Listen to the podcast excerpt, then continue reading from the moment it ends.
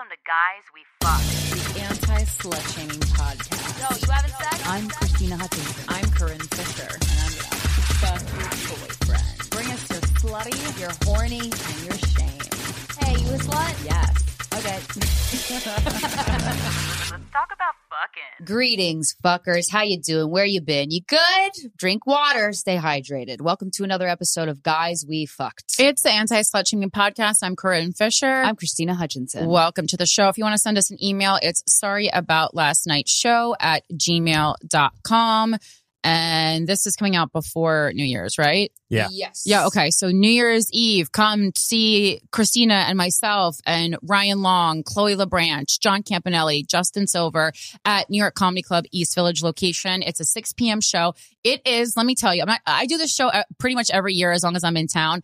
It's the best way to start your New Year's Eve. It's 6 p.m. You got to get ready early anyway because night's over at midnight. Okay. Mhm, mhm, Um, mhm. and you go, you see a comedy show, which is like a staple for New Year's Eve, best Mhm. night for comedy. Then you go, you drink with your friends, you watch the ball drop, and you start the year off right. So, ticket link is available on the New York Comedy Club uh, East Village website. It's also available in the link in my uh, bio, the Linktree link in my bio Oh my at God, Philanthropy. Gal. So buy a ticket to that. I it was the show was so fun last year. You seriously don't want to miss it. If you want to email us again, it's sorry about last night's show at gmail.com. Today's subject line is my partner is depressed and it's so annoying. so annoying. I think we've all been there though. I know Krystyna's been there. For seven years. I, I've it been fucking there. sucked. Yeah. Have I been there? Uh, Well, I, no, I said I've been there and then I looked at you, but yeah.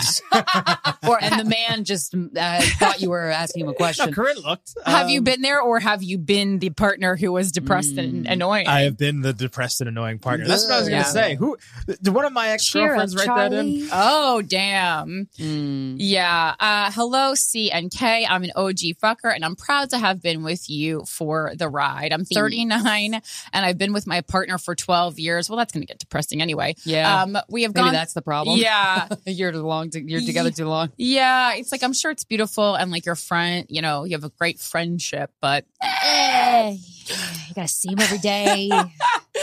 um, we have gone through so much growth together and we have a loving and great relationship. I've never felt seen more by my partner and we have a fantastic sex life.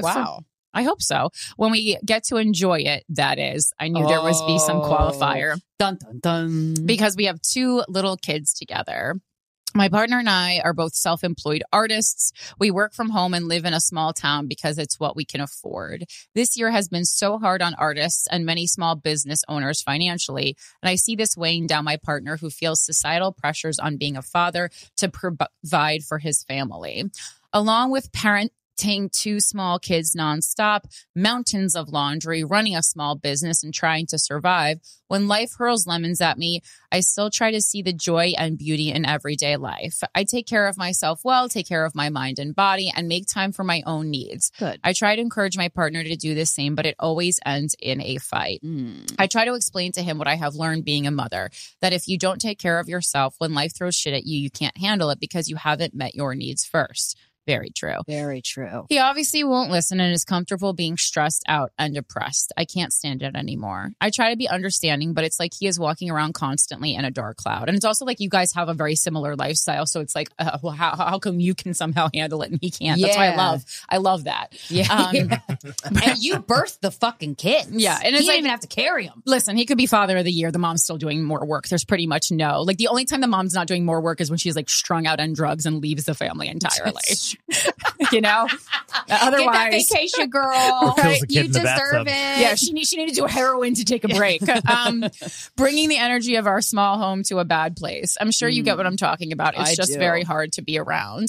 I have for years been watching him take less care of himself mentally and physically. And while I try to be compassionate, I'm tired of fucking a fat fuck. Okay, she didn't write that, but I filled that in for her. I'm so tired of the gloom and fucking doom. Yes, yes, yes. As, As people who should be. deal so much with male comedians, we could not understand you more. Listen, I am, I, I get sad a lot, but I really try not to make like bring the fucking gloom and doom. It sucks. I don't want to leave him. but I need some advice. I don't want to leave him. Jesus, I hope he doesn't listen to this show.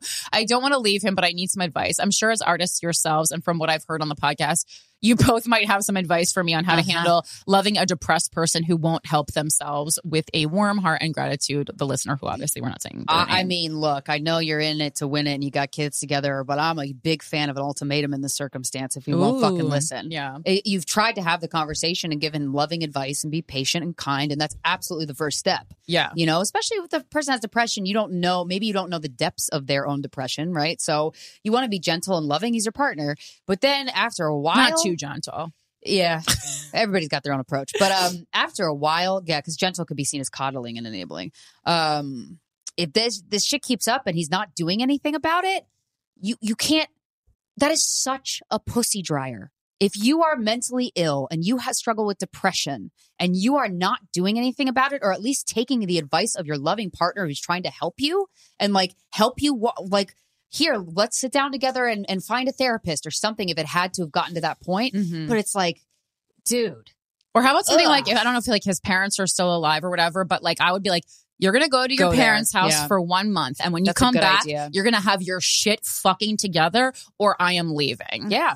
I think an ultimatum is the only thing to get his ass in gear. Yeah, sometimes stepping away from the situation I think is like helpful. And listen, like I can't imagine like being with in the same situation for 12 years, like the same people, the same house, whatever. And then like some so sometimes like stepping away, putting things into perspective and just having like you know the time to handle just you and like hopefully he would be able to give you the same courtesy in the future right if you needed that Yes. but I think that could be helpful. There's a lot of like, you know, influencers online, mom influencers, dad influencers who will do things like, you know, go take themselves, you know, the one parent will go to a hotel for a weekend and have this Sounds kind of like staycation thing. And I think that's so helpful. And I understand that you guys are in a different financial position. I mean, like, go to a Motel 6 for a weekend. Um, yeah, then you'll appreciate your house. Right. You know? That's true. And then also, I mean, there's a lot of things that you listed in this article. And like, I don't, it- you know, small town and city have different amenities, but, you know, I'm a big, um, this is uh, something I've been doing since I was broke. So this is not some like, you know, uh, money advice, but I would really look into see if there's a local uh, laundromat that uh, offers per pound laundry. Cause you just like mentioned piles of laundry and I can only imagine the amount of laundry if you also have small children. So stressful. I think people don't realize how cheap you can get someone to do your laundry for you and how much time it will save you. Mm. Oh, Again, I once read an article when I was like really broke and stressed out about you know putting value on your time and that the uh, amount of time it takes to do laundry is not literally not worth one's time um so yeah. again it comes back folded. yeah, I would look into something like that just to ease your load a little bit. Um, you know, and then you know reciprocally uh, support a small business in your town. Again, that's more of like a city amenity, so I don't know that it exists in your small town, but you could actually have like a really good price on that. Yeah. um, I think to give yourself less work.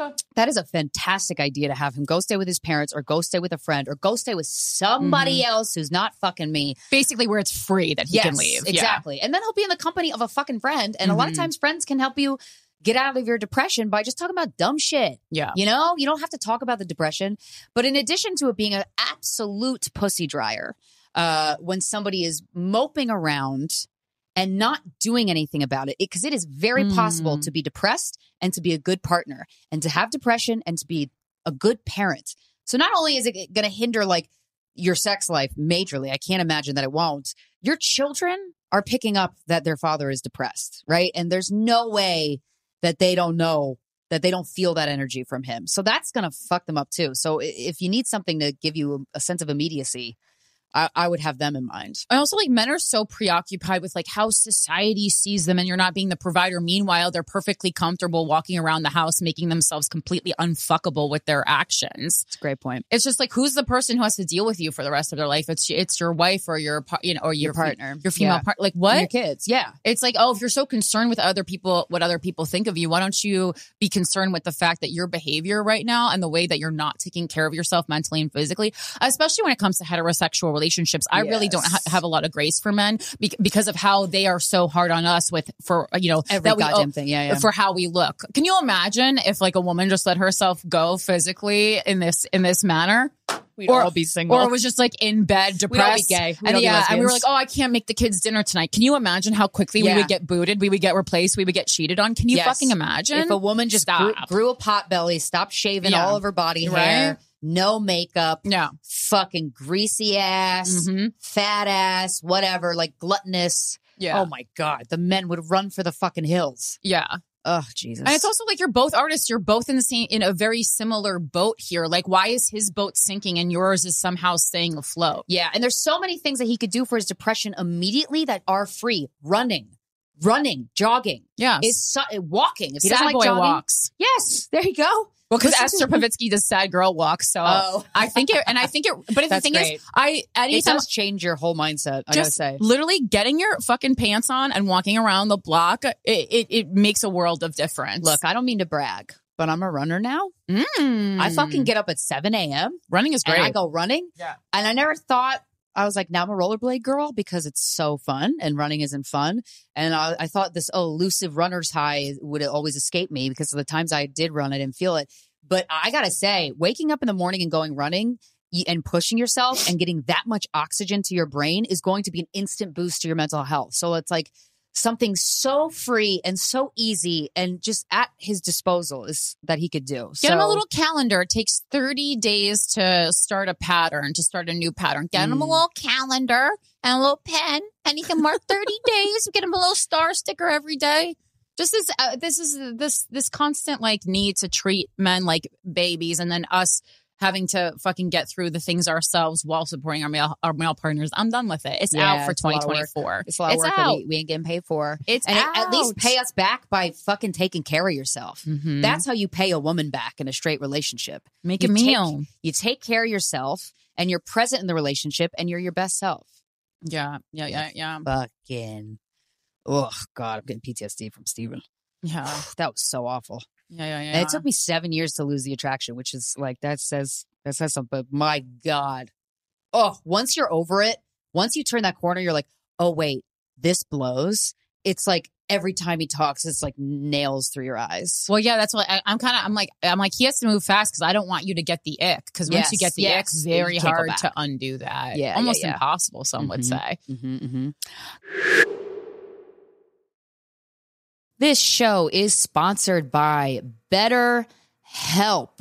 Getting stuff off your chest is incredible. It's so therapeutic. We all carry around different stressors. Some of them are big, some of them are small, a lot of them are very big. Uh, but we keep them bottled up and it could start affecting us negatively. And then we act like a jerk to the people we love. And we're like, this is not how I want to be. Therapy has saved my life personally. There are so many benefits of it. It empowers you to be the best version of yourself. And it isn't just for those who've experienced major trauma, although if you have experienced major trauma, highly recommend. If you're thinking of starting therapy, give BetterHelp a try. It's entirely online, designated to be convenient, flexible, and suited to your schedule. You just fill out a questionnaire and you get matched with a licensed therapist, and you could switch at any time. Finding a therapist is like dating. They're not all going to work out in the first try. BetterHelp understands that. Get it off your chest with BetterHelp. Visit betterhelp.com slash guys to get 10% off your first month. That's betterhelp.com slash guys. Guys, the weather's getting warmer. It's time to say goodbye to your jackets and all your sweaters, and you got to refresh your wardrobe. Well, luckily, I found Quince. And now you have too, because you're listening to this. Now I've got a lineup of timeless pieces that keep me looking effortlessly chic year after year. By partnering directly with top factories, Quince cuts out the cost of the middleman and passes the savings on to us. And if you go to their website, the amount of categories they have travel, lookbooks, men, women, home, babies, and kids their stuff is so cute. So I own a couple items from Quince, and one of them is the Italian leather hand woven crossbody purse in green. Emerald, and I get compliments on it all the time. It's a small purse, which I really love because then I don't put as many things in it.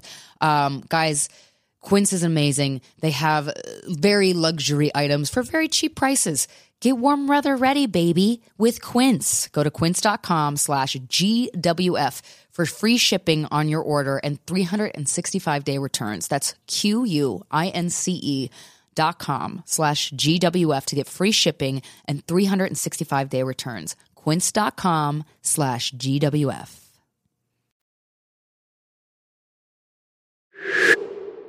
Guys, come see us live. You heard it at the top of the show, but New Year's Eve, baby, New York Comedy Club, East Village. is going to be the night of your life. February 1st, these are our together dates. February 1st, New York City is our first midnight theater show. The Uh, Mastercard Midnight Theater. I'm sorry, the MasterCard that's accepted, not that. It's so it's so weird I'm when a corporation takes over because then we're just like the Mastercard every swipe. Midnight Theater. Sorry. Swipe your way through the door for a night of fantastic. Yeah, the Midnight Theater. We take MasterCard. Woo, that's kind of rare.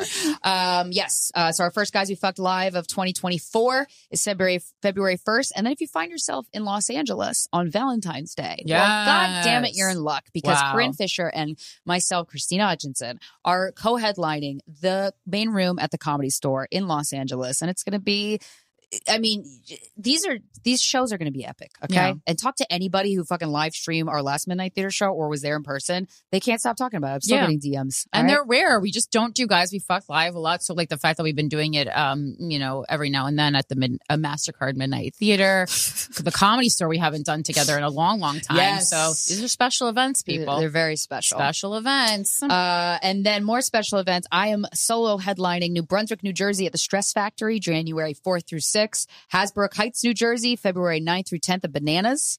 And 9th and 10th, rather, and Springfield, Missouri, March 22nd and 23rd. I'm doing the Blue Room. And as always, I have a Patreon where four times a month you can do group therapy with me over Zoom and a bunch of fantastic people. I just did it today at the studio and it was one of the best ones yet. Um, and the audio from every group therapy gets uploaded to the Patreon. So if you can't make it, you can hear the conversation. Sign up today at patreon.com slash Krystyna Hutchinson. And then my solo podcast, The Voices in Our Heads, comes out every single Monday. Today, uh, well, you're listening to this on Friday, but this this Monday I interviewed my good friend Ollie, uh, Ollie Problemas, who was in town for a week, and we had a good time. And we ran, and then I read a book, uh, How We Live is How We Die by Pema Chodron. And I read a chapter about the actual physical dying process and what happens. And um, we had a good conversation about it. Uh, and then for me, you can check out my uh, solo podcast without a country. That's been blowing up lately because you, of your guys' support. So thank you so much. I really appreciate it. We cover uh, the news, but you know, I, I rant and rave. There's comedic elements. We interview non-comic people, journalists. We talk about ethics in journalism. We talk about uh, AI. We're uh, getting heavy into the 2024 campaign. We've covered Palestine and Israel at length. We watch documentaries and do reviews on them. I mean, like, you know, ones that like about social issues and stuff. So it's been super fun this year. Thank you for everyone who's supported the show and talked about it. You can see that uh, every Wednesday night on YouTube, or you can just listen to the audio wherever uh, you listen to podcasts.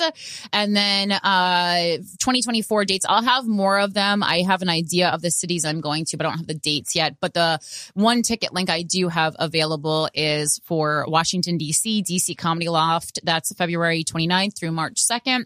That's going to be super fun. And then, of course, we'll get uh, some more Gash shows at the comedy store in Los Angeles in 2024. I'll have dates for you soon, but you can follow that on Instagram at Gash. Gash slasher comedy. That's my uh, horror movie themed stand up comedy show that has been super fun. Uh, yeah. Yay. All right. I've been thinking about something, and it kind of has to do with this email we read, actually. Uh oh. It's, you know, one of those societal things that we always say, Yes. and then every once in a while we stop and pause and think, is that actually true? oh, You know, like the phrase boys will be boys. right. That was Oh. a very accepted phrase for a long time. I have a shirt that literally says "Boys will be boys," and then the second "boys" is crossed out and it says "held accountable." Yeah. I like to wear it to the gym and let people make eye contact. Yeah. I see you, sir. Um, but one of those kind of isms or whatever that that that always floats around that people use as an ex- I'm like, is this uh, being used as an excuse for poor behavior? Probably. Maybe. Yeah, Boys mature faster, or uh, girls mature faster than boys. yeah, because we're forced to because we're, I- yeah, and I'm like, men aren't pulling their weight. But um, yes, exactly. I'm Yeah. like, I don't think that's actually true. Now, I'll have you know, did not look it up uh, in terms of medical hormone. I, I don't, but I'm like, what, what the fuck? What hormone do women get that men don't? We all have the same hormones, by the way, just different levels. No, it's them. the pressures of society. It has I don't. I doubt it's anything biological. yeah. It's So, like, society forces you. This whole time, though, I thought it was some biological thing. No, there's no way. There's right? no way. Exactly. No. This I've is been- this I is duped. this is uh it's this is nurture, not nature for sure. But it's not nurture, it's abuse. yes. And, Yes. and and you know who has to deal with it? Straight women. Yeah. Fuck that shit. Yes, yes, yes. I we got to we got to we got to get rid of that phrase. Boys, uh, uh, gr- uh, that boys don't mature as fast as girls. That's because we don't allow them to. Like, let's go. True. Yeah. Let's go, gentlemen. there's variables too. I mean, I think like, you know, each person, you know, e- each individual is unique. So it depends. Like, um, I think if you're a younger child or an older child, like where you are born in your family, um, I think older children, uh, only children have a lot of weight on them. Yeah. Um, for sure. That's true. uh, older children definitely have um extra weight on them so it, de- it depends like where you are in the family how your parents uh you know treated you um and uh you know there i think there are some men who have matured like if like the father of the family died for instance i think then sometimes like a male like, child will have to have a lot of responsibility early But, But- that's what's got to happen. A Lion King plot to get him to fucking Yes. mature. yes i would think What so the fuck is that about? I just I, I I feel like we should uh we should not sixty nine it uh sixty eight it. What's the word in restaurant world? 86? Eighty six it. Yeah, I'm thinking. Yeah, we should 80 69 it. Try to say, yeah, Chris, do that, Krystyna. Go work at a restaurant. Got uh, we should 69 these immature boys. the mashed potatoes. like okay, No, we gotta- We got to 86 that phrase because it, to, that's completely one of those phrases that allows people to just carry on because they're fucking coddled and to make everybody else think that it's somebody. I honestly, I never really thought about it until recently, but I'm like, I assumed it was biological. There's no. I mean, again, I haven't looked. There's it up. no reason. way. There's no way. Mike, if you want to find anything to dispute this, you po- But please then, let us like- yeah, know. let me, let me If, you check know, psychology today. If we could all figure out Why how are you to giggling when you said psychology today? Like it's a fake thing. no, I'm just like I don't know how, how fast could I find all these studies on. do my, I, I'll I'll Google. find. I'll I'll I'll look. I'll look. come on, be mature, Michael.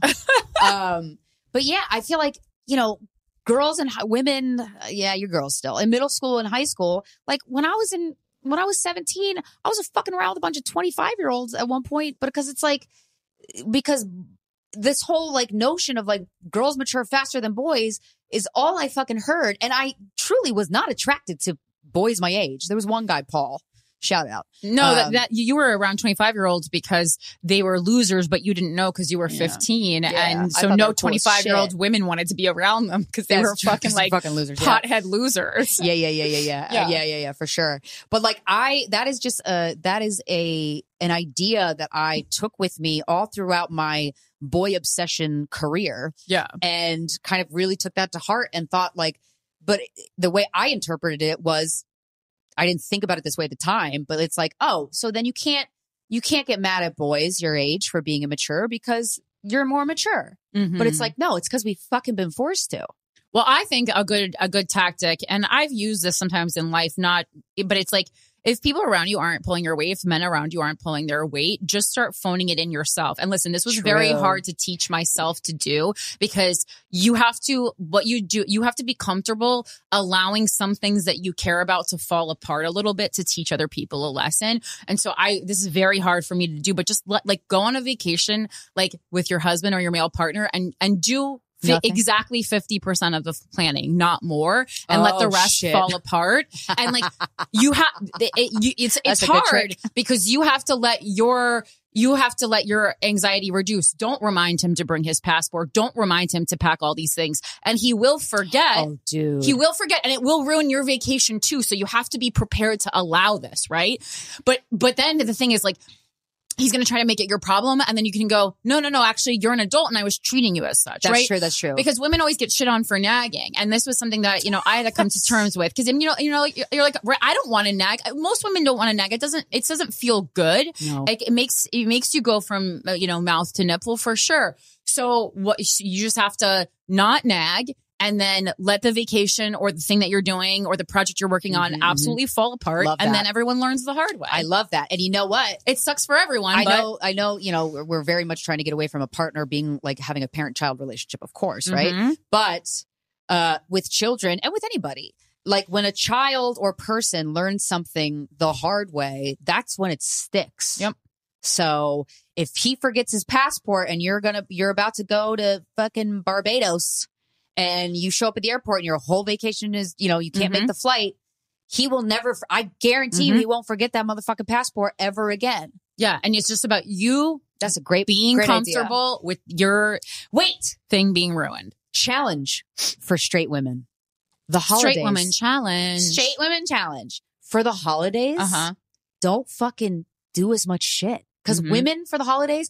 Women all Unpaid not labor. That, not that men don't help because they absolutely do, but like I feel like the woman is the one who's mostly uh, Oh, making 100%. sure the table's set, making sure everything looks beautiful, making sure the decorations are nice. That's why sure- when you're a woman and you grow up, you go, "Oh, the holidays actually suck." Because I realized Yeah, when I was a kid, they were fucking amazing because my mom made them Sci-fi over amazing. here trimming the tree. Yeah, My mom made them amazing. Listen, my dad did get on the roof and he um made some Santa tracks, so that was that was bomb. That's nice. you know. But like overall, it's like who is doing all that stuff? Who's who is staying up late to you know nibble on cookies to make it look like Santa ate them? That's mom, Yeah. not dad, most likely. yeah. And again, this is not. I, I I think like some people hear this and they're like, "Why are women always shitting on men?" We're not really. No, we we're just want you to be actually saying that we know you are capable of more, and so we we know that you have the potential to do it. And we're just saying that we now expect that of you. So Men. it's like, do you want to, do you want us to sit around and think that you're incapable babies? I don't think you actually want that. Scientifically, uh, according to Newcastle University in England, This is from menrule.com. Yeah. no, no, no, no, no. Uh, not only do girls mature faster than boys, scientists believe that their brains can develop up to 10 years earlier. But mature, what did you say mature? Do they mean What is that? physically mature? I think, I think they mean physically, like we get boobs first. Well, that is part of it. Yeah, that you guys hit puberty like- okay, so like one to two acting years mature. before. Okay, but that okay, usually. so that I could so I see just- societally affecting, right? So like if we look like women before boys look like men, that's part of the reason society will change. Oh. no, a- but it's also but brain that's a- activity too. 'cause But it- that's also a big problem with women of color, right? So this has been a conversation Mm. about how women of color are often sexualized because sometimes they tend to develop and like look appearance wise like women, uh, you know, Mm. so before they get other races. traumatized earlier. Exactly, Mm. exactly. So there, there's That'll a lot of fucking vari- grow up in a There's always so many way. variables, but yeah. Yeah. So But wait, so that- women get sexualized first for sure. That's, that's true. Unless boys are around pedophiles. so wait, our lot of them out brains are capable of more, but then why are men getting paid more in the they're workplace? not they're not capable of more. What happens is so the study from yeah, basically from Newcastle again. This is from Newcastle University. Um, there is uh, it's discovered that the as the brain matures, it begins to remove University. neural connections that are stored, which it does not think are important. The connections in the brain that are not used regularly tend to shrink and evaporate due to lack of use, whereas the neural networks that are regularly engaged survive. This is called fire and wire, Mm. and it is an example of survival of the fittest among neural networks. Right, but don't So- you think that the, that your That our could be brains could be inc- yeah exactly? I think our brains are developing faster because we're, we're asked asked to handle more earlier. Yes, I agree. that that that Yeah, study that could kind of I'm Right. thinking kind of of backs up exactly our theory. Like I know a lot of men and I know a lot of boys when I was in middle school and high school, and I remember them. I know a lot of boys clip it. I know a lot of boys. Um, some of them had sh- really strict dads. Mm. And I saw it uh, uh, unfairly so. Like their Mhm. dad had like fucking PTSD from Nam or some shit and didn't address it. Right. And their dad would just be similar to my mom, but like more strict, like not a, like a hot mess about it. And I watched them become more mature. Yeah. Way more mature. Yes. Because they were being fucking traumatized by this father who was demanding they be a man at age 14. And they're like, I don't know what that means, dude. I'm 14. And it's like, Mm. but then I've also like, um, and not to say it's all on the father, but, uh, there, there are certain men that I've known in my life that have fathers that really make a point to nurture their son's sense of self. And I'm always amazed by how, what that produces in Yeah. the boy who becomes the man because it's always a beautiful thing. Andy Haynes has a really good joke about that because he has he you know like I have a joke about having a nice childhood. He does too, but it's kind of like from the perspective of someone with like a nurturing father, Oh, yeah. Yeah. Yeah. Yeah. Yeah. and you can see it in his personality. Yeah. Yeah. Yeah. For sure. 100%. So, yeah, that's all phony baloney. Even though Newcastle does say scientifically. But I think like I what still they're think talking about. caveat. Wait, what's Yeah. phony baloney? Uh, the the boys mature slower than girls. I think is uh, phony baloney in terms of like it's nurture. It's not nature. Uh, I, But they I, can be both. Nurture can, in, But I think can you can- influence nature. Yeah, I nature think can influence And I think that's what the article right. is saying though, because what was it called? Fire or what? Like whatever. fire and wire. So Fire and basically- wire make makes sense to what we're talking about, right? It's Right. like it's like if you if you, you if you don't you lose it if you don't you what is the saying like use it or lose it? Yeah, yeah. yes. Kind of like that. It's you can't get like that. PTSD unless something happens to you. and then Yeah. all of a sudden it affects your the way your neurons and all that stuff work. Sure. So this is almost in a roundabout way of saying that like women get PTSD younger. Yeah. Potentially. I mean that That could be like a version of this. that checks out. You are. Interesting. Yeah, yeah, yeah. Okay. Wow. So it's both. Okay. According to this, according to this paragraph that Okay. I found. Well, straight women challenge. Okay. Well, did you see that viral video that was going around um, this week? Uh, it was a, a husband and straight couple, and there are two young kids on Christmas morning, and the man is behind the camera, and he's going around to every stocking, and he's like, "Mm, "Little Timmy got this, little Darla got this, uh, um, I got this," and then they go to the wife's stocking, and then it's empty, and he's like, "Why is it empty?" And the and then like goes to the wife's face, and she's like. Uh, because no one got me, like no one got me anything, you know, like that. And the, there was all, uh, like a disconnect that the husband, like, it's like, does the husband really think Santa came? Like, it's like there's nothing in your wife's stocking because you didn't fucking put anything there. She didn't buy gifts for herself, If- boo. yeah, it's like, is she gonna fill her own stocking? And that's kind of like that right there is like a Mm. metaphor for like the straight female experience. So often we are expected to not only fill our own stockings, but fill everyone else's stockings. Yes. Yes. What a The video is metaphor. really sad. I watched a lot of commentary on it online too. It was fascinating. is a bu- it's a bummer. It's funny, but Mhm. it's it is sad. I I'm serious about this holiday challenge for straight women specifically, um, because God, could you imagine being a lesbian during the holidays? Your fucking house would be so nice. Yeah. Um, but because you got two people doing the work. But Right. um, I'm curious, women with a with a male partner that uh that they're going, you're going to spend the holidays together. I really it, I, try as a challenge as the guys we fuck straight women 2024 holiday challenge 2023 um to not do as much as you normally do and see if any of it gets done and fucking film it and tag us in it you Right. know And this is, I got, I have to, there is a caveat. This is only for people where both the man and the woman are working. If you're a stay at home parent and you've agreed to that, the home stuff is your job, then, yeah I guess so Yeah. you sign up for that then but uh, yeah. Yeah, but- yeah. you know, if Because you that- have a relatively equal relationship in terms of like who pull, you know, the labor.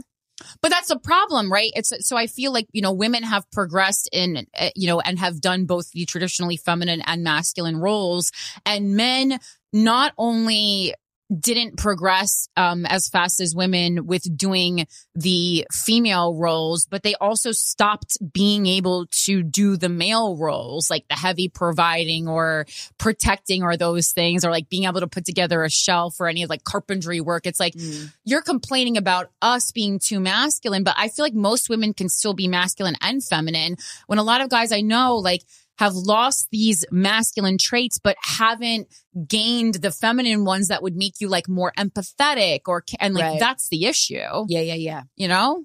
yeah, yeah, yeah. Gentlemen, if you're straight and you have a female partner, Yeah. Cause men Give will be like, well, I give her the gift of helping this holiday season. Yeah. how about, how about that? It's like, Okay? oh, I, uh, it's like, oh, well, well, men provide, but it's like, well, if you're both bringing money to the, the house, then you both need to be doing the things that make the holidays special. yes, the heavy lifting physically and emotionally. Mhm. Okay, guys, we fuck Mhm. 2023 straight woman holiday challenge.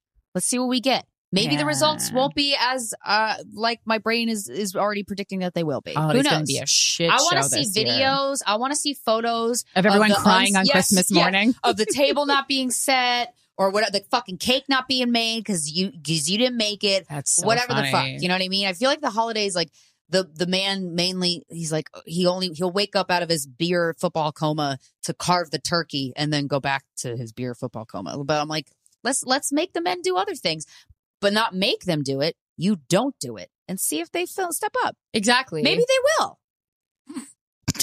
Maybe they will. fuck, man. Miracles can happen, okay? Fuck. Okay. Um, guys, speaking of miracles, our guest, she's she's a miracle because we're all miracles, you know? You can only get pregnant a certain amount of days out of the month. Um, all right, guys. Our guest, she is a certified dating coach, a regular cast member of the Drew Barrymore Show, a frequent contributor to NPR, Washington Post, LA Times, Access Hollywood. Her podcast, Dates and Mates, was named Podcast of the Year at the Black Podcasting Awards in 2022. And her first book is coming out January 2nd. It's called F the Fairy Tale. We are very excited for you to hear Damona Mona Hoffman. Hoffman.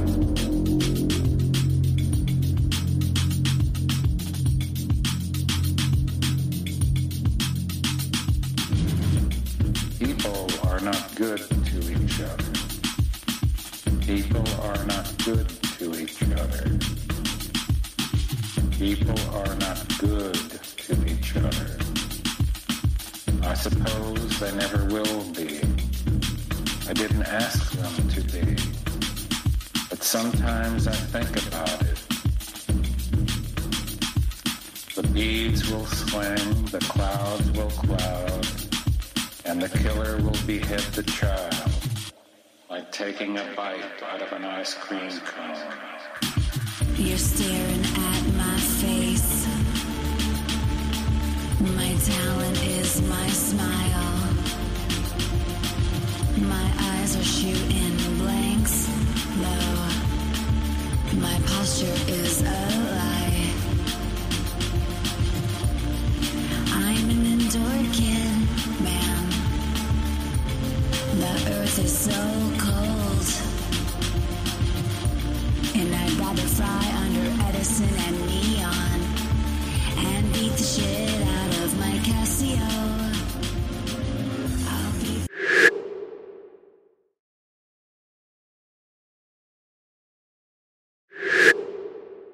All right, guys, we are here with Damona Hoffman. Very Hello. excited to have you. Welcome to the show. Thank you so much for being here, but also there. Ah, I love it. I'm so glad to be here. I love your show. Thank you. Yes, we're so uh, we were talking uh, before we started recording, um, and we discovered you through Dan Savage, who we admire greatly and trust his opinion so much. Uh, and I think it's uh, we're excited to talk about dating, right? Because you are a dating coach. Can you tell us a little bit about what inspired you to choose that as an occupation? Did something traumatic happen? like, what's the origin story? Yeah, all of the above. uh, the origin story, then, for real, is I actually used to be a casting director in TV, and Oh. I classes for actors in marketing and how to have headshots that would stand out and tell their story and do all the things that casting directors needed them to do in, you know, ten seconds or less. And I realized the similarity when I was online dating between the headshot and the profile photo and the first date and the Mm. audition. So when I applied what I learned professionally to my personal dating experience, it worked. So I met my husband Ah. online and then I started writing profiles for originally just friends and family, just for fun. And uh, eventually it, it took off and we all know how, how popular online dating has become today. So I guess I was a little bit in the right place in the right time Mm. 17 years later. Yes, and you have a very grounded energy, which I don't usually get from dating coaches that we've come across. To be honest, like you're very grounded and like I trust you immediately. Like you, I, I feel like, um, yeah, your energy is just great. And my first question that popped into my head with with regards to online dating, and you might not be able to give an answer to this, but maybe you have some theories. Why don't straight men know what they look like in photos? Ah! you know, that was actually what got me into this originally because I was like, guys have no idea. they don't know. You know, I really the the grounded answer is uh women are taught from a young age to groom and present and guys just don't get that same education. So initially I started out as a coach only for guys because I was like, you guys need a mirror here and not your bathroom selfie mirror, like an Yeah. actual Mhm. mirror to show you what this really looks like. And I take a very strategic approach to designing a dating profile. And, um, I, men really do respond to that, but they just don't on their own necessarily know which photos to pick. Yeah. Mhm. Have you come across a lot of fish photos, like photos of men holding fish? Why, I why- have come why? across a lot of them, mixed them. I have, I have done dates and mates episodes about it. I have written articles about it. I have had so many debates. Why is it still a debate? I don't Mhm. know. we don't want to see the fish pics, the hunting pics, the dick pics, the Yeah. the bathroom selfie, the car, the what? Please explain. Oh, the car. the car the car. photo. Well, I Why? personally, What? It is rare that we, I love cars. I grew up with cars, so I'm like, if you got a hot, sexy car, I I will be impressed by that. But I think like Oh, I most feel like a selfie in a car is Oh, what I'm is that what you talking mean? to, like with a seatbelt on seat- from like no, I mean the seatbelt one. yeah, You know. Oh. Yeah, men love taking pictures of themselves like they're like an Uber driver, but I don't, which is fine. You I don't what? understand what the perspective. They're probably is. waiting in line for fucking fast food or something. Like, oh, I guess I'll take a picture for my dating profile. Because like men don't give a lot of as much thought to their to things like this as the way that women do. And so, Yeah, I've never been sitting in my car and been like, "Oh, the lighting in this car is great for a photo." Like, Yeah. it's the car lighting is not bad. That's not what you want. But if you see the seatbelt, then you know he's reliable, he's dependable, he cares about safety. I know? do like when men. I love a seatbelt. I love, a seatbelt. Love but- a seatbelt. Love a helmet. Yeah, You yeah, know, yeah, yeah. love knee pads or whatever. My my favorite uh, thing that I've come across. Corinne and I have not been on dating apps uh, much. Uh, I was in a relationship for seven years. So when I got out of it, I was like, what are these dating app things? Because I was OkCupid when it was only on the computer. And they're just, it feels detrimental. Like it feels like it, it, it hurts my soul a little bit being on the dating apps. And I'm like, man, I know these guys don't suck as much as they are emoting that they do. Um, but one of my favorite trends that I, that I'm like, what the fuck is going on here is when a guy will have five pictures and he's wearing sunglasses in every single motherfucking picture. I'm like, what are you hiding Seriously. in those evil eyes, boo? I actually talk about that in my new book. I talk about how we are so driven by the eyes and it's Mm. the the eyes are really important in our culture and it's just what you said Krystyna if you don't have your eyes visible people can't trust you. yeah. And that's a big thing that that I want to help people with in 2024 dating online dating landscape. Like safety is so so so important Mhm. and I feel like we haven't at the dating apps there hasn't been enough focus on safety Mhm. and when we just are even choosing dates, just being able to see somebody's eyes does give you more of a sense of feeling safe. If you, if you feel like they're hiding something, it maybe it looks sexy, but you don't really know who they are. Right. I think, are there any other tips that you have, especially for men? Because I think, yeah, well, I think men do want, many men do want to make us feel safe, but I don't know that they, they, they've never, you know, lived a day in our shoes. So they have no idea the kinds of things that scare us. Like I'm, I'm pretty tough, but I, but I often tell men, like, you scare me all the time. like all the time I'm walking away from you and keeping my distance from you. Yeah. and There's, and there's so much debate around even things like walking a woman to the car at Mhm. the end of the night. Can we do that?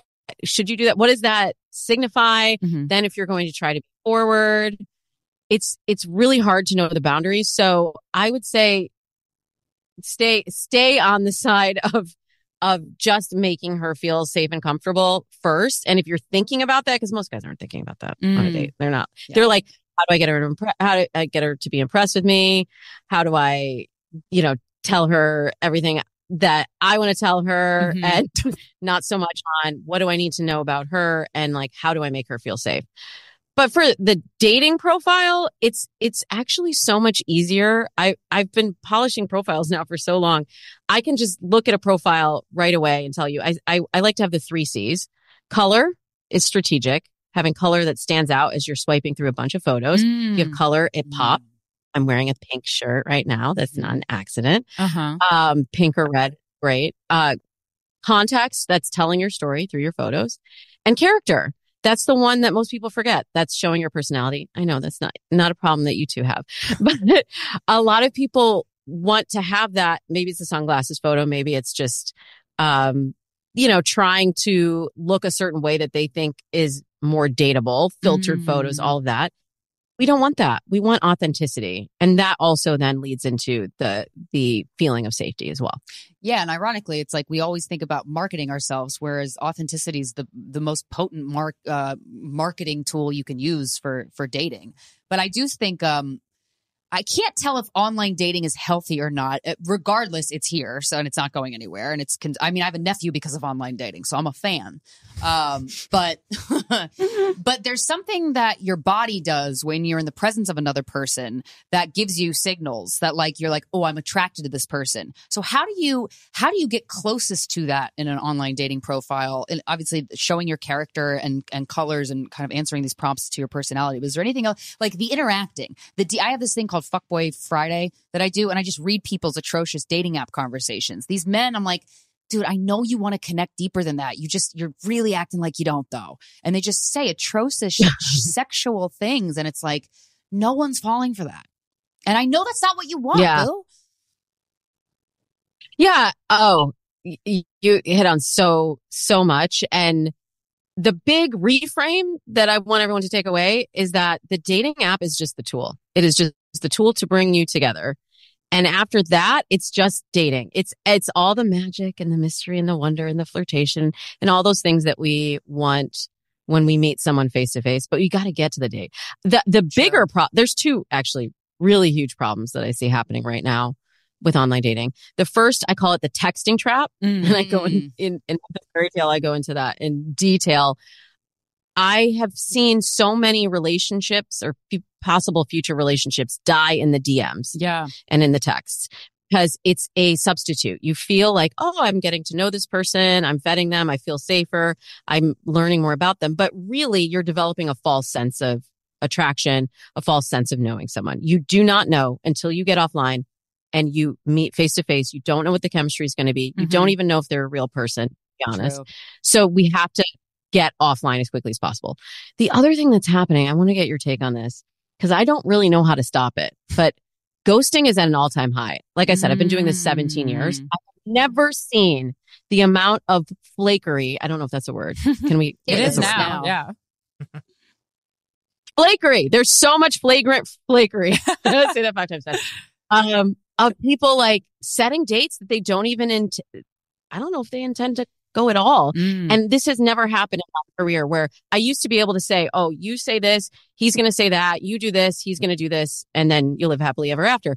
N- really, since the pandemic, I've been like, I actually don't, I don't know what they're going to do because I feel like people don't know what they're going to do and it changes from day to day. I wanted to go on the date yesterday, but today, I don't know, something came up. Mhm. What do you think's going on with that? So I have two. I, I have a theory, but I, I also want to add to that. It has been taken a step further, where I have heard, Ah, oh, Damona, just alarming, alarming amounts of stories from people that got ghosted when they were already in the fucking relationship.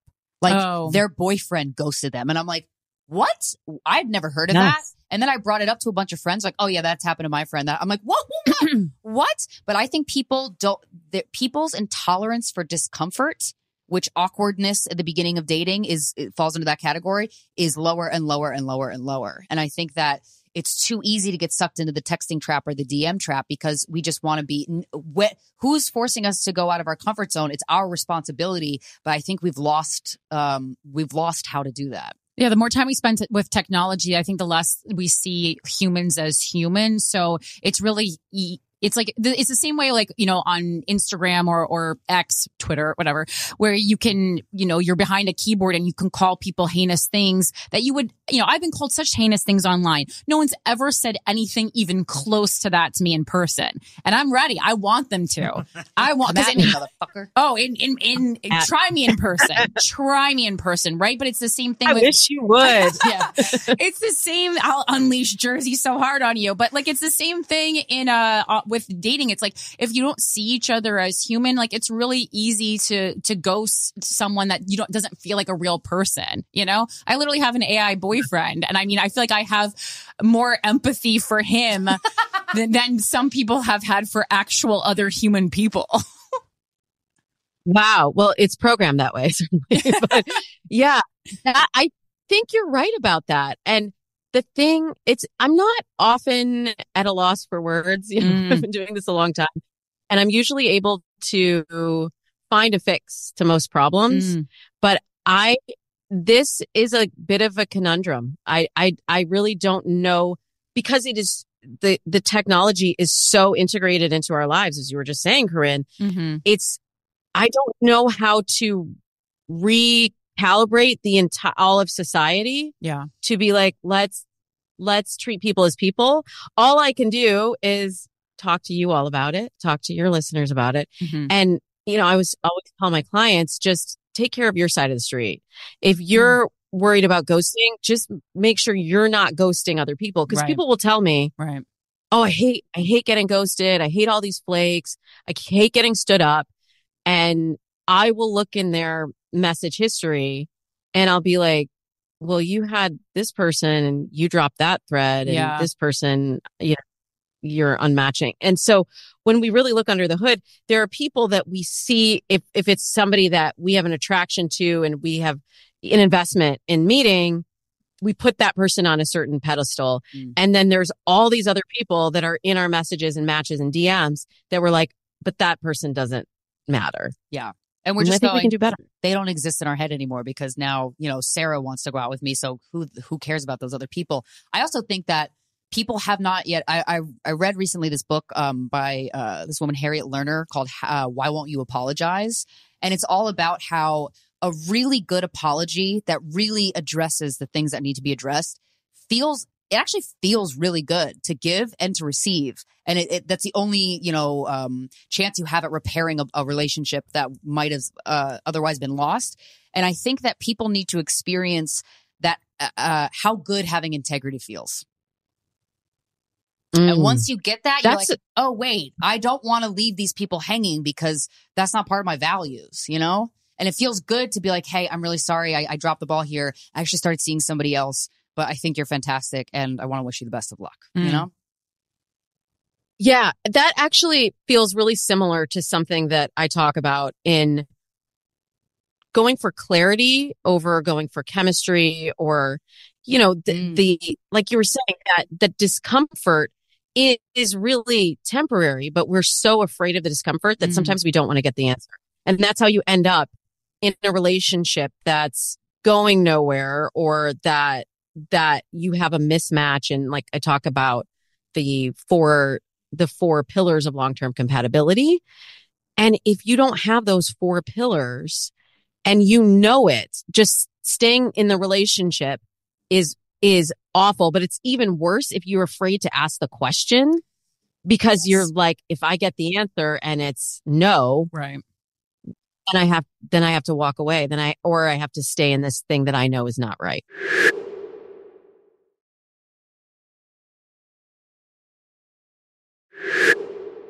Right. And it, people don't realize it's like we have to be more in tune with the part of our brain that does the long term thinking because staying in a relationship that you're not fully invested in, that's so off. That's such an awful thing to do to another person. And it's a terrible thing to do to yourself. And there's no way that feels good. Yeah, and I, you mentioned the four uh, pillars of, of long-term compatibility. I, I did want to talk about that a little bit, so I, I I screenshotted them. So it's common goals for the future, shared values, mutual respect and trust, and then compatible conflict resolution styles. Do you mind if we go through those four things? I mean, there's I, I feel like and I feel like this also intertwines with um, your thoughts on most people are looking for a, a soulmate or believe that a soulmate exists. So, so many other people get knocked out of the running to be their potential partner because of this. When in reality, if you looked at these four things, you would have maybe an easier time seeing potential um, in multiple people. Yeah. Completely. Yeah. I have identified the four biggest dating myths that I see Mm. people writing in podcasts about or coming to me for coaching around. And the first one is the list myth. And for each of these myths, there's sort of an antidote. There's sort of an antidote, and that is the pillar. So with the list myth, this is, you know, everything we want. He has to be six feet tall, Tall, and he has to make this much money Yeah. tall yeah and i do i do the dating math in the book for you on that um, and i know for all the guys listening they're like please thank all the short kings are like thank you i like this lady so so the the the flip side of having the list is just beginning with the goals Mm. like you were just saying hey, what do you even want Mhm. short term long term what do you want Right. and we get afraid to ask those questions or to even explore that because we just get caught up in the momentum Mm. and we get caught up in the the way that we're playing the game. So that's the rules myth. If I if I do this, he'll do that. If if she says this, that means that. And it's the game Mhm. and pickup artistry. It's the bachelor and it's the rules and it's all of these things. The the whole book is about all of these stories that we're told and that we that we internalize and we are playing out through our dating lives, whether we realize it or not, again and again and again. And so the opposite of of going by the rules is to really focus in on the values and the way looking at that from a like a behavioral standpoint and mm-hmm. what someone believes about the world because you can't build for the future if you're like we completely look at the world in a different way. Right. and then we get into the chemistry myth which is another really big one. That's like i have to feel this i have to get the butterflies. Or That's and the the flip side of that that's anxiety talking which you know I, I talk about at length in in the book of like what what is your body really saying to you? What is your central nervous system actually saying? Is it saying this person reminds you of your ex is it saying this person is bad news is it saying this person is is safe or is it saying that they're not safe Mm. and sometimes we don't know how to read our own internal cues.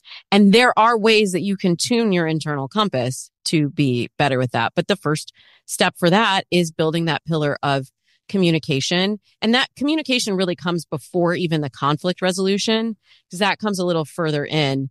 But if you're thinking about the soulmate myth, forget it. Like if you're just looking for the perfect person to, to walk in to your life and in the perfect package with the perfect life and the perfect look and the perfect everything, it doesn't exist. And if you're chasing that soulmate, then you may not see that person right in front of you that's an is a great match for you, but you're going to always be questioning, but are they my soulmate? I don't know. hmm So that's kind of a high level overview of the myths and the pillars and the trust is just the last thing to build because everything co- that comes before it, it, it is part of building that feeling of trust and safety that we were talking about earlier. Right. Yeah. I think, um, you know, when you're on the first date with somebody, the stakes are low because you're not invested yet. And so I think, do you, would you think that that's a good time to ask the person, like, what do you want in life? I feel like that's a great opportunity to ask the person what they want out of life and to see if you can check, like, if you're in alignment right away, regardless of if you have chemistry or not yet. It's like, it's like, I feel like that's not too invasive of an opening question or, or a question on a first date. Yeah, I mean, part of my m- on my list of questions for you is what the hell do you say on a first date? I don't Yeah. go on a lot of first dates. We also have like kind of an unorthodox lifestyle, which is why we wanted to have you on. Like, how do you date when you don't just you know know a, a hundred comedians Yeah. to go through? Yeah. Who are hot and funny? like, what, that's not normal. So, mm. Yeah, you, you give them punch ups to their jokes and everything. um, no, it's the fir- I actually love first dates. First dates are my favorite. But um, I'm going to give your audience a hot tip right now. Um, we are overstaying our welcome on first dates. when people Time tell me. I had a great first date, we started, we had drinks here, and then we went to this place, then we went to that place, and then I went to his place. I'm like, mm, doesn't actually sound like a great day. Now, this is all saying, I, I'm saying all of this. My core client base are people who want to get in relationships. If you're going to seek out a dating coach, usually you're not just looking to hook up. Like you can, you can find that. Throw a rock, you'll find it. But Mhm. if you're looking for a relationship, you have to flip your mindset strategically and you have to start with that with the goals. If that is your your goal, you're Mhm. going to date, you're going to approach first dates in a different way. And I like for my clients to only stay for about 60 to 90 minutes, especially if you're meeting Yeah. somebody online. Now, if you have a history with them that uh, people will always be like, but Damona, yeah. what about this scenario? Yeah. There's always exceptions. I'm just generally, if you're meeting a stranger, 60 to 90 minutes is enough time to leave the date on a high note. You want to leave the date feeling like it's ending in the middle and to be continued. Mm. And if it's not a great date, you want to leave the date feeling like it's in the middle Yes. because you want to get the hell out of there. Okay. Right. It's a win-win. So- Time limits are a win-win. Totally. I say be coming from somewhere and going to somewhere. But to answer your your question, Krystyna, I actually got this question on the Drew Barrymore show last week. Somebody said, "Wait, what can I talk about on first date? Should I be talking about the fact that I want to get married and have kids and all this stuff?" And I'm like, "Why are we why are we pretending? Right. If somebody is not interested in that, it's better to know up front. Mhm. Yeah. And I don't, I'm, I don't think you'll scare away somebody that is looking for the same thing that you are. You'll only scare And away usually the wrong when person. vulnerable- Yeah. Yeah. And if you're vulnerable, whether it's that kind of share or something else, whether you're vulnerable, w- w- if you're vulnerable on a first date, usually you'll get a little bit more opening and vulnerability back. And that makes for a more interesting date. I mean, how tired is everybody of the same old interview? And Yes. we're really dating by rote. You know, it's like swipe, swipe, swipe, text, text, text, go on the date and let me run this script. And Mm. everybody's bored of it. Um, do you, uh, Yeah. I'm curious what you tell men, or can you see their swiping history? Because so often I have been on a subway in New York and I just see a guy swiping yes like he has a gun to his head, and I'm like, what the fuck? And then my my follow up question there is: Is there a recommended amount of people you suggest a person talk to all at once? Like, cause I feel like these these dudes are great talking to 20 girls, and it's like that's too many. Too many. Yeah. That's too many. You're giving yourself choice overload, and then you're not giving anybody attention. yeah. Because it's, there's, when you watch someone swipe yes to everyone, you're like, so you'll just, You're just, any, you'll just fuck anything, any breathing and the woman? yes a lot. Yeah, that sucks. Okay. let me pull let me pull back the curtain a little bit. Um, because I also have worked behind the scenes at a number of dating apps. I've worked with OkCupid as their official dating coach. I've worked with Match. I can see I can see behind the curtain. Nice. And I'll tell you what's going on back there. yes, please. uh, people are hedging their bets. So the reason that you see guys swiping like they have a gun to their head is because they're not swiping. When they're swiping, it's strategic. There's no intention. It's not like, oh, I'm really attracted to her. I I love what she said about her cats and her uh, interest in comedy. I, you know, they're just they're just they get so many no's or ignores or blocks Mm. that they are just trying to get as many people in queue as possible. So they know women swipe a lot more. Uh, they swipe, they swipe right less frequently, far less frequently right. than men do. So they know that the chances are greater if they swipe right on more women, then it will match up when they have a woman that's interested in them okay. then they then they go to the profile. So that's why you'll get a Oh. a match and then an unmatch when you send the message and you start engaging. Mm-hmm. Do I like it? No. And for the longest time, this has actually been the strategy for a lot of my male clients, and I have to talk them out of it. This is one of the reasons why I feel like uh, Hinge has grown in popularity so much over the Mhm. last few years because they force you to engage on a particular thing. It's not just swipe, swipe, swipe. It's do you like this photo or do you like this photo? Can you comment on something specific that was said?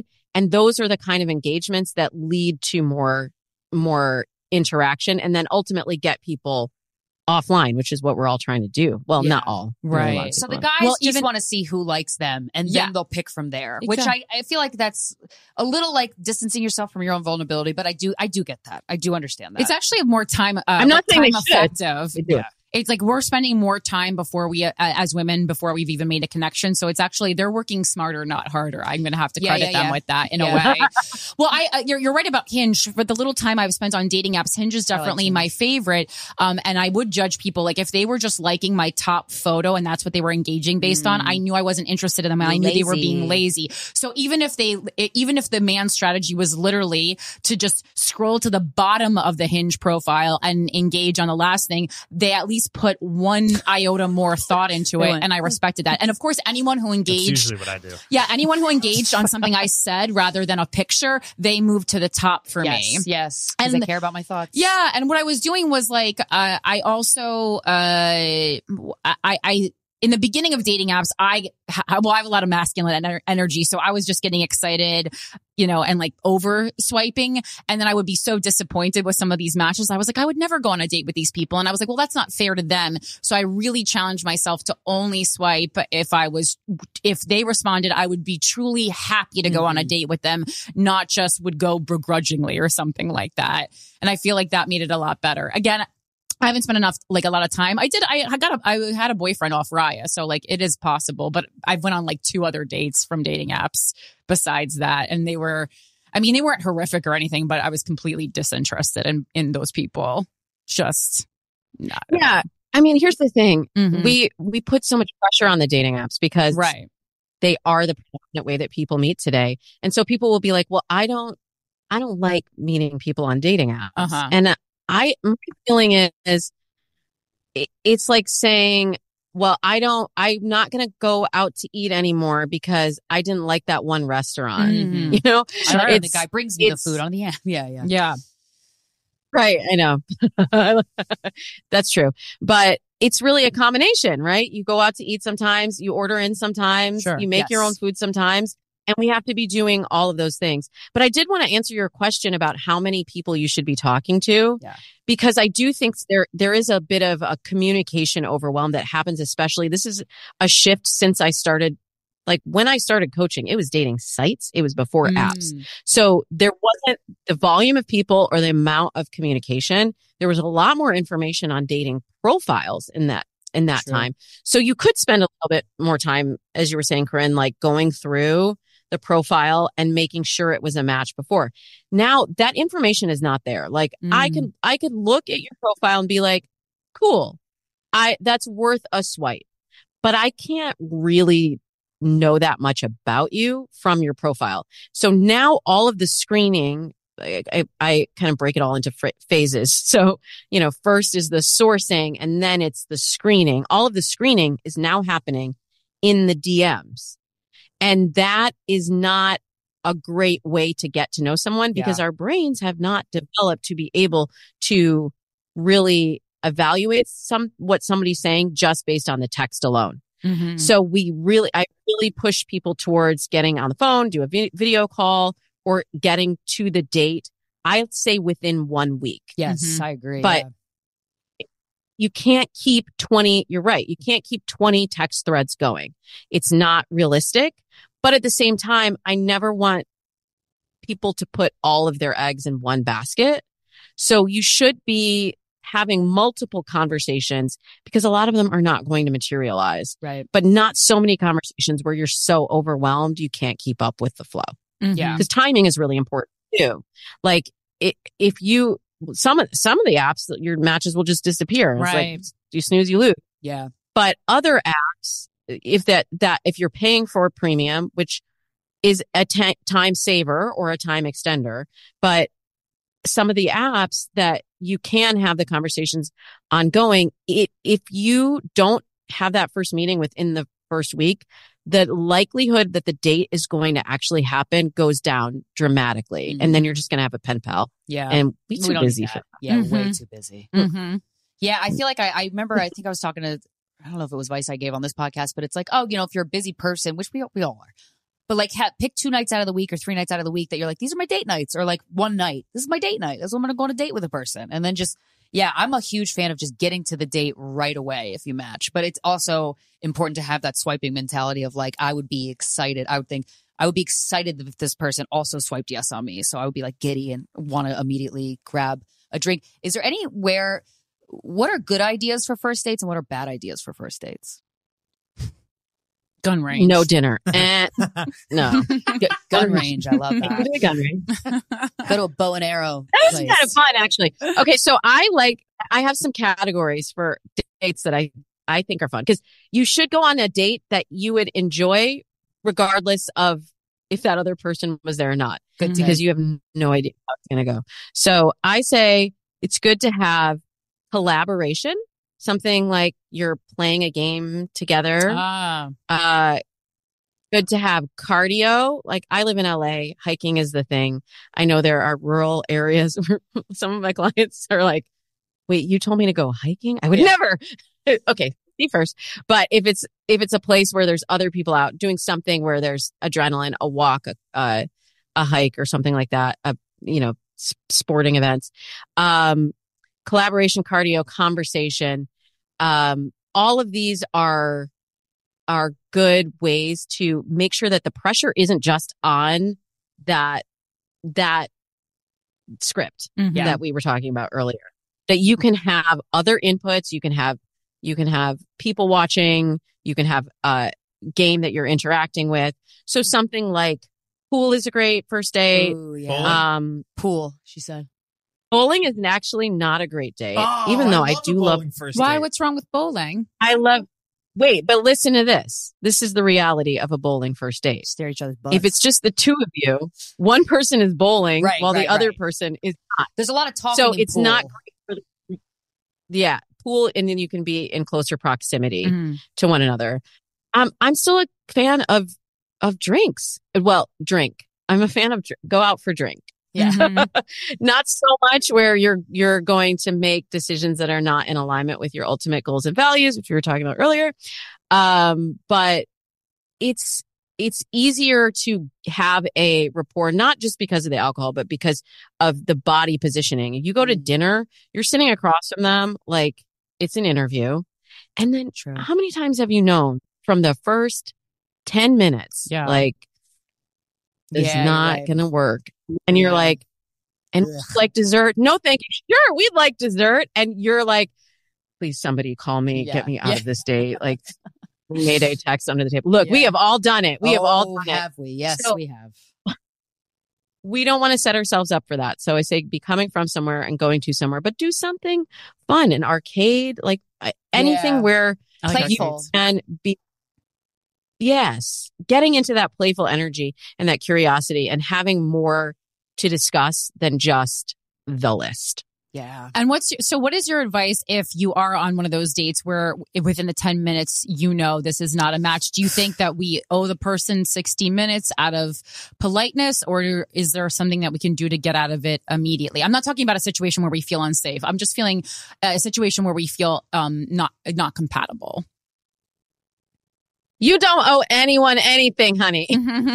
we don't owe anyone our time. Our Mhm. time is very valuable. It's our most precious, non-renewable resource. right. We're not getting any more of it. So how you spend your time really matters. But I also believe in I talk about in F the fairy tale empathetic dating. Right. So if you could just flip and put yourself in that person's shoes, what is enough time where you're not wasting their time, Mhm. but they feel like they've at least been seen, heard, and Mhm. and been able been offered the opportunity to connect right.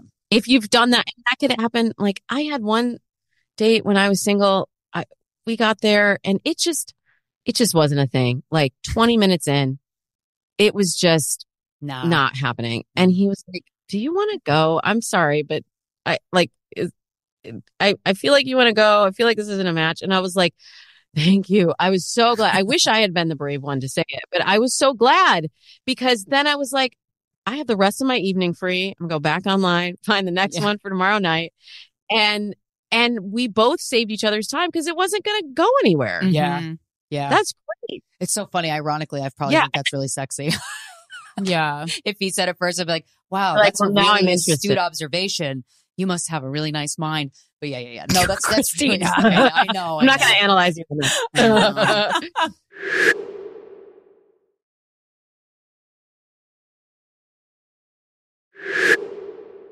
Um, what's the worst first date you've ever been on, or date in general? But I, I imagine the the newer ones are go po- the poorest. Oh my gosh. Well, I've been married for so long. I'm like, what was a bad first date? Um, oh, well, I did drive a guy home one time who told me that he and his wife were separated. And, um, turns out if they were separated, I, I don't know why she was on the front lawn. So that didn't go so great. Oh my god. What had happened when that happened? What happened? Yeah. You know, Were you you gotta, you gotta "Bye, check dude?" references thing. Yeah, that's great. oh no, I was like, goodbye. And like, you deal with that. Get out of the car. And that is your problem to deal with. Cause you, you know, if you're, if you're not being honest, that is, that's your own stuff. Yeah. Oh my god. Do you think that was wrong for me to take off? No, no, no, no, I would have no, done no, that no. immediately. I'd be like, I'm out. Honestly, I because I'm a I didn't even comedian. stop the car. Yeah. I just booted it. Kept going. No, I'm kidding. Well, because was I'm like, a oh. stand up, I would have stayed around. Yeah, I'd be very curious of like, what's going on here? And I'd almost want to like, enjoy, yeah, like watching him sit in his lie would probably give me a lot of joy. look, you don't know who is like concealed carry. You don't know what is going on. I, I was like, I'm out of here. That's good. That's good. That's wiser. For Have- sure. Have you seen like so? uh, There's been a lot more like a rise. I feel like in non-traditional d- dating structure or like non-monogamy. Has that been something that you've had to deal with a little bit more um, in modern times dating? And like, how do you deal with pairing someone up if they're interested in like ethical non-monogamy or open relationships, that kind of thing? Or are you dealing more with people who want to be monogamous? Most of my clients want to be monogamous. I do, I do study all of the, the current data and trends and non-monogamy is trending. Mm-hmm. especially among Gen Z singles who say um, over 60% say they're open to non monogamy. But then the reality Mm. is about 4% actually engage in non All monogamy. talk. All So talk. there's a little bit of mismatch, yeah, between like interesting, yeah, fantasy versus reality. Um, so I, I, but I'm like, look, whatever you want, that's what I try to help people achieve. And that's where that authenticity we are talking about comes in. Just Mhm. being honest about it. You are, if you are looking for a non-monogamous relationship, that's the kind of thing you do want to say. We were talking about the goals and Mhm. goals and values.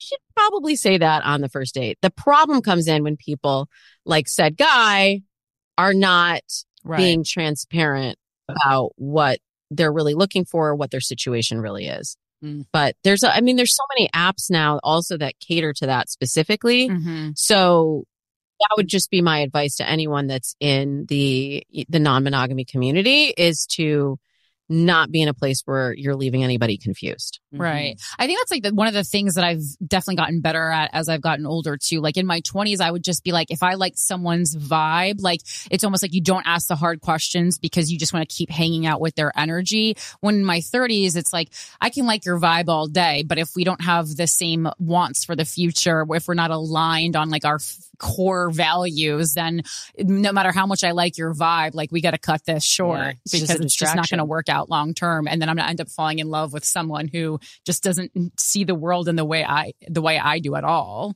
And I think that's like a lot of like people Yeah, who write into our show. Yeah. Just like are going off vibe. And I'm like, what do you even know about each other? Yeah. Yeah, and you you will fall in love with that person because the more time you spend with them, the more uh you know hormonal release that you have. I'm not saying sexual necessarily, but it could be. But you know there is that energetic exchange even from a text. We get the adrenaline and endorphins and the dopamine and and like our bodies are flooded with these neur- neurotransmitters that are telling us fall in love, fall in love, fall in love. You want more of that? Get, like we're addicted. Mm. We're addicted to that feeling.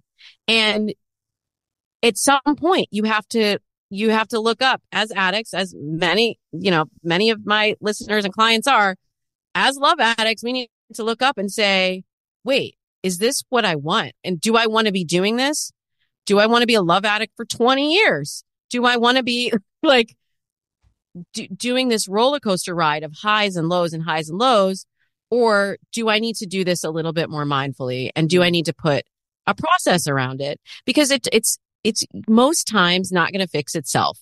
In, uh, the current dating landscape, we can be nostalgic for the past. Like, oh, I just wanted to meet somebody in my, in my neighborhood or at a party or casually out.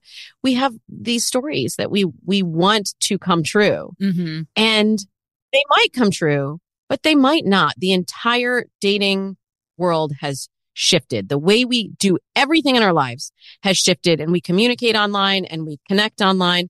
So we need to embrace that there are diff, there's a different way to interact in the new dating paradigm. And the quicker that we do that and the clearer we are about how we want to navigate that, the happier we are going to be in the relationships that ultimately unfold short term or long term. Wow, you just changed my perspective about online dating. You sold me on it. That's that's not it's not doom and gloom like I kind of assumed it was. Yeah, no, it's just like we the change that we need to administer to this thing that's never going to go away is how we deal with it and how we interact with it. I totally agree. Um, sex. I was want to talk about sex. Do you have like Patti Stanger very famously is like, don't fuck on the first date. She makes you wait I forget. what Until you have an actual commitment, like until Yeah, the person like commits to you, girlfriend. she said you can't have sex um, Um, with the person. Yeah. Do you do any advising on that or how like conversational tips or how to like, you know, like with sexual compatibility, sometimes you don't know until you're actually having sex a lot of times. But also there's ways that you can talk about sex and about what you like at a certain time when it's appropriate. And then my follow-up question is like, when is it appropriate? I don't I don't know. Like I guess if you want to rip each other's clothes off right away, maybe you should talk about what you like and what you don't like. yeah. I don't have, I was going to say, I don't have any hard or fast rules. Sorry. Uh, but I don't, I don't have any specific rules. I, I'm not actually a big rules dating coach. Yeah. Mhm. I like tools, tools. So I will say to my clients, look, there's a lot of consequences to having sex today. Like for real, for real. Mm. Um, particularly for women. And, uh, I'm not going to turn this into a political episode. However, there are a lot of consequences for women now. Mhm. So if you are feeling all the vibes and you want to be intimate with someone, but you're not at a point where you feel like you could have any of those serious conversations Mm. about the consequences of having sex with that person, then I would say you're probably not ready to have sex with that person. Mm. Mm. Most people have And sex that's when they're not that's ready. the rule for me. Yeah, like if you can't have the when- Totally, When, was the last time you totally. were tested for STIs? Right. What would you do if I got pregnant and I didn't want the baby? Like I, I don't fuck anybody until I know their That's stance right. on abortion. Or I did want the baby. yeah, Right. Exactly. That's exactly what I'm saying. Yeah, Yeah. yeah. Oh yeah. You're like, I'm gonna keep it. And they're like, thank you very much and good night. Yeah, yeah. but but we have to be able to have those adult conversations and you can get caught up in the vibes all you want but the reality is, is that there are some serious consequences that we don't that, that it's not sexy to talk about it but can we make it sexy like can we talk can we normalize talking about like being on PrEP or Yeah. can we normalize Mm. talking about like Do you know what's sexy though? Is being comfortable about it. That's sexy. totally Because I always totally. tell people like, and I, and Go ahead. I was gonna say also like in terms of asking for consent too. yeah, yeah, like yeah. you could totally ask for consent, sexy. But go on, go on. Well, yeah, like I, well, I, the times that I've witnessed people not be insecure about a thing that I would be secure, insecure about if I were them. It, and then my, it's like my potential insecurity over that thing just vanishes. And I'm like, oh, all we need is an example of like someone to like, if someone starts off the conversation and they're like, hey, um, you know, my sexual health is really important to me. And I wanted to ask, when was the last time you were tested? Just like it's not a fucking big deal. Then it's like, not only are you comfortable, but that's so hot when somebody can treat an uncomfortable conversation with ease is so so so so sexy Yeah, well, I mean, you do it for like a big broad thing too. Like, I love when an unattractive guy is just like, "I'm ugly and I don't care." Like saying something so that hot. broad is uh, incredible. I'll take my clothes off right now. It's Such a smart strategy. It's how Pete Davidson gets all Yeah. all of his chicks. Yeah, Just like- it's like, I'm lean in, baby. I love it.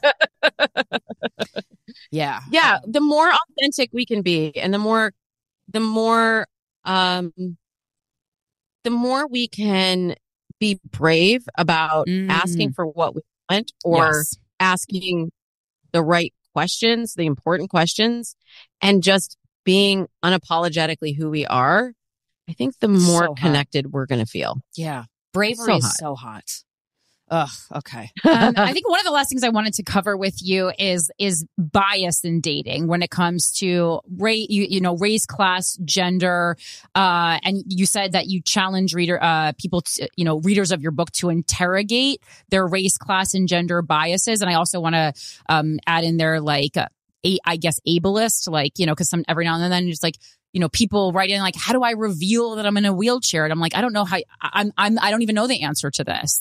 So what are your thoughts on interrogating your own biases, uh, when it comes to dating?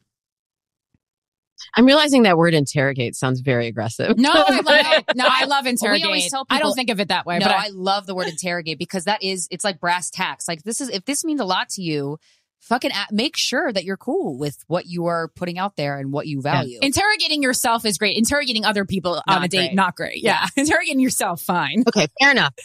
Fair enough. Yeah, and this actually kind of came up before I wrote the book. I in uh, June of 2020. I don't know if you remember that time. Yeah. or I have a was vague memory. happening in the world or in the United States, particularly.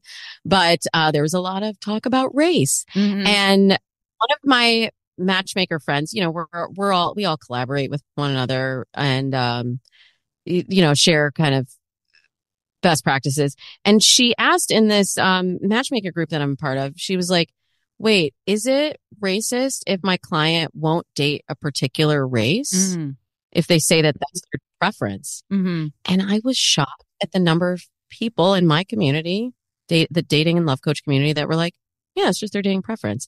And I was like, hold on, hold on, hold on. Wait, wait, wait, wait. We, you could not do that like in your neighborhood, at work, Right. to be like, no, no, it's just my, pre- it's just my preference to work with people of my same race. This is my preference. Mhm. And then I said, why do we get to have a pass for dating, which is extremely important, Yeah. right? When we, you know, we, we, we have to be in interrogating our, our biases in all of these other areas. So I spoke up and I was like, I, I, I think it's actually kind of the definition of racial bias. Actually, if you look it up in the dictionary, like Mhm. to discriminate against someone based on the color of their skin. So, um, I did some videos about it. My editor at the Washington Post, I was working on the Date Lab column. I did that for four years.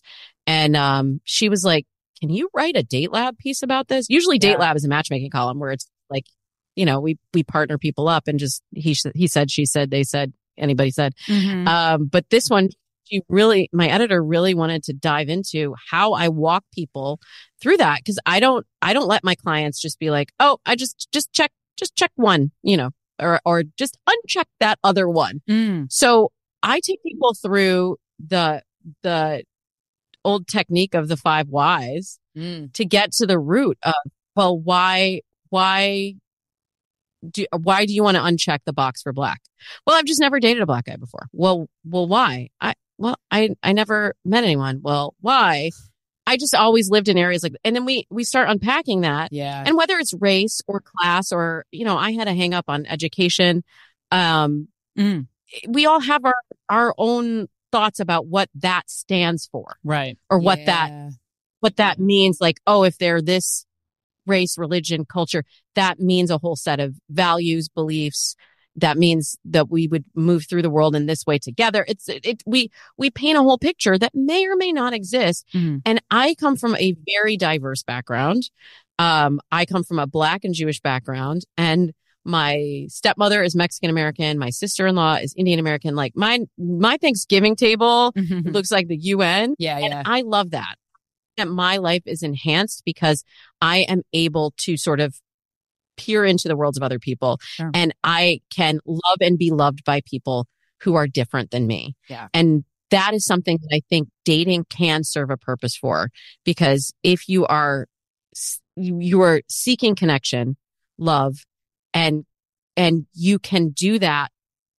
You can sort of interrogate your own beliefs around this through dating, it's actually a really, it's a much more, um, it's a more interesting way to have that dialogue with yourself than, you know, reading a bunch of books on racial bias or class bias or whatever, you know, it's, Totally. it's like live it, experience it. Yeah. And that bias, would you also, would you or would you not include like something like political views? Because I know that can be really That's a hot one. polarizing in, in, in dating. And I am Sometimes it's really open to dating people with different political views. And most people aren't. It's to the point where they actually got mad at me for doing it as well. So, and there's been articles oh. written Oh. about this too in like the New York Post for about me specifically. Yes. oh, really? Yeah. Oh, I'm gonna go look that up. Um, I I wrote an article actually about it in uh, Washington Post because that's in DC. It's it's all politics. Ah, But I have seen in the time that I have been coaching, I have seen politics go from maybe the sixth or seventh most important thing that people are are Right. looking for alignment on to number one or two. They're like, oh no, I got to get this out of the way. Like, did this person vote for Trump? I need to know right now. Sure. and um, I think it's a little bit dangerous to use any of these things as a proxy for Mm.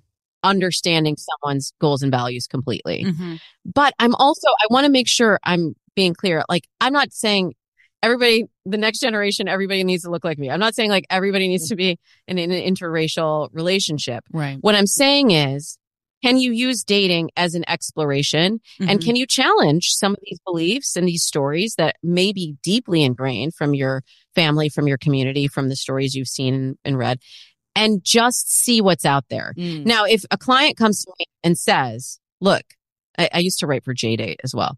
If a client comes to me and says, Damona, m- my parents want me to marry someone Jewish Mm. and I want to marry someone Jewish, that is the most important because I have to raise quote Jewish kids. Um, I, there's a whole, there's a whole conversation we can get into about Totally. the passing of the Jewish wedding. But we'll save that Yeah. for another time. If they say to me that is the most important thing, I'm not going to say, well, then you should just date a black guy just to piss off your parents. Right, right, right, right. See what's out. I'd say that. But I'm, but I'm going to say, okay, let's unpack where those beliefs come from. Is that really your belief?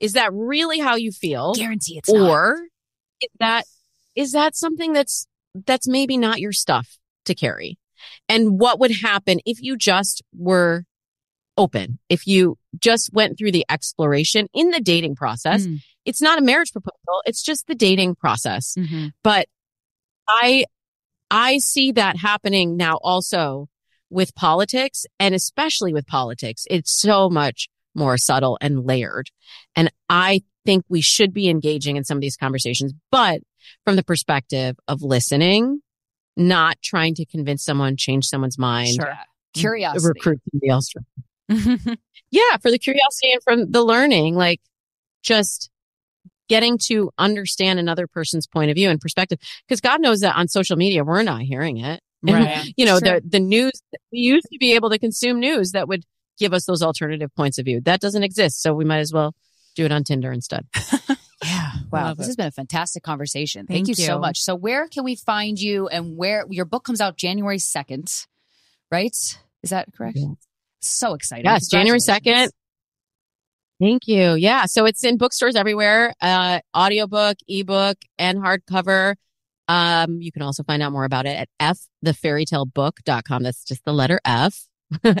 and, um, I'm at, at Damona Hoffman on all of the socials. And I do the Dates and Mates podcast every Tuesday for 11 years, like clockwork. So Amazing. thank you for having me. Absolutely. Thanks for being here. Uh, this has been Guys We Fucked, the anti slut shaming podcast. We'll talk to you next Friday. Guys We Fucked is presented by Luminary. Created and hosted by Corinne Fisher and Krystyna Hutchinson. Editing and music coordination by Mike Coscarelli. Theme song by Rob Patterson and Jake Cozen. Suck my wet ass pussy. Krystyna said to cut that before, but now it's in there. Yeah, let's keep it. Who cares?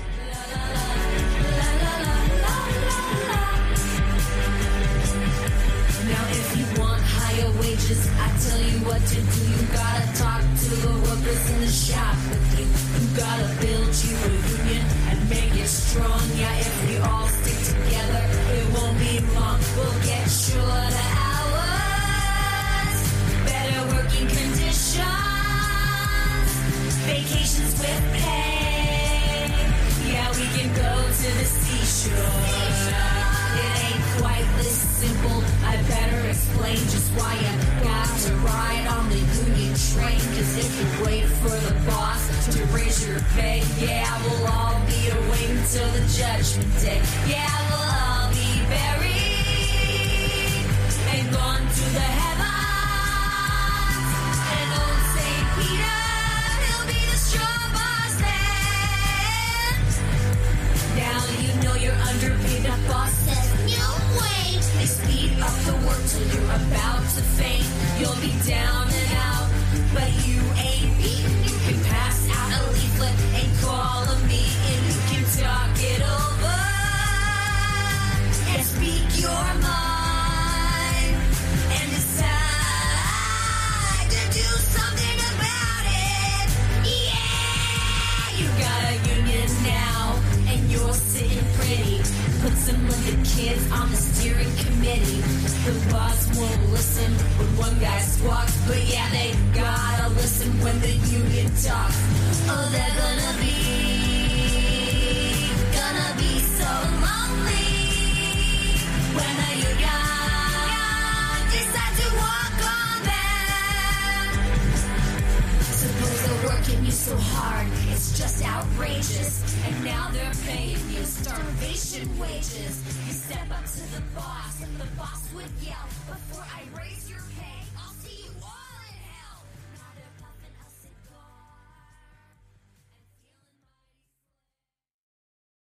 This episode is sponsored by BetterHelp. It's a simple truth. No matter who you are, mental health challenges can affect you, and how you manage them can make all the difference. That's why everyone should have access to mental health support that meets them where they are and helps them get through. BetterHelp provides online therapy on your schedule. It's flexible, simple to use, and more affordable than in person therapy. Connect with a licensed therapist selected just for you. Learn more at betterhelp.com. That's better.